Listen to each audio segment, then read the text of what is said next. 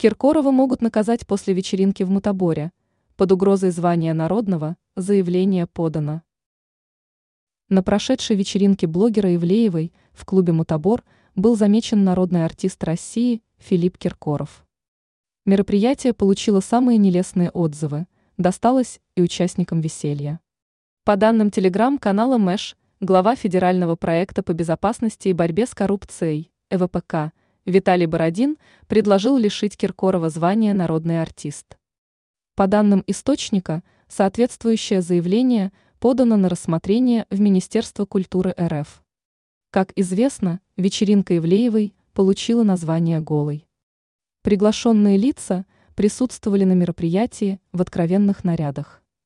Например, арестованный на 15 суток за хулиганство рэпер Васия Николай Васильев был замечен в носке.